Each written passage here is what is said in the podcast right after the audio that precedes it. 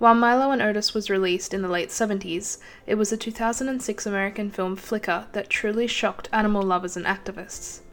Many thought that long gone were the days of disregarding animal welfare for entertainment in films. However, the notable absence of the no animals were harmed in the making of this film disclaimer didn't sit right with some viewers, and as it turns out, this was with good reason.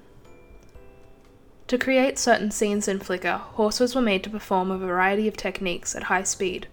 It was reported openly that two horses died during the making of this film.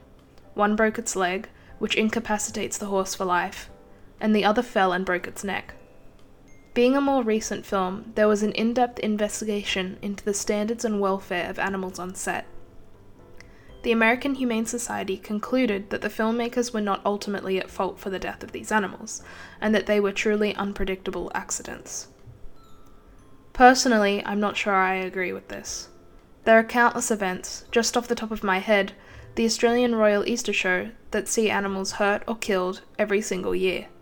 One year, a horse fell and died directly in front of me during an intense show. Every single year, there is a headline about the mistreatment of animals at the hands of entertainment for humans.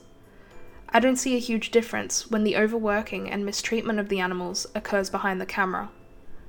Thanks for listening to this longer episode of Cat or Fiction, and be sure to leave your thoughts in the comments or contact me at Crime Creatures on Twitter. Remember to hug your pets. Cat Guru Joni signing out.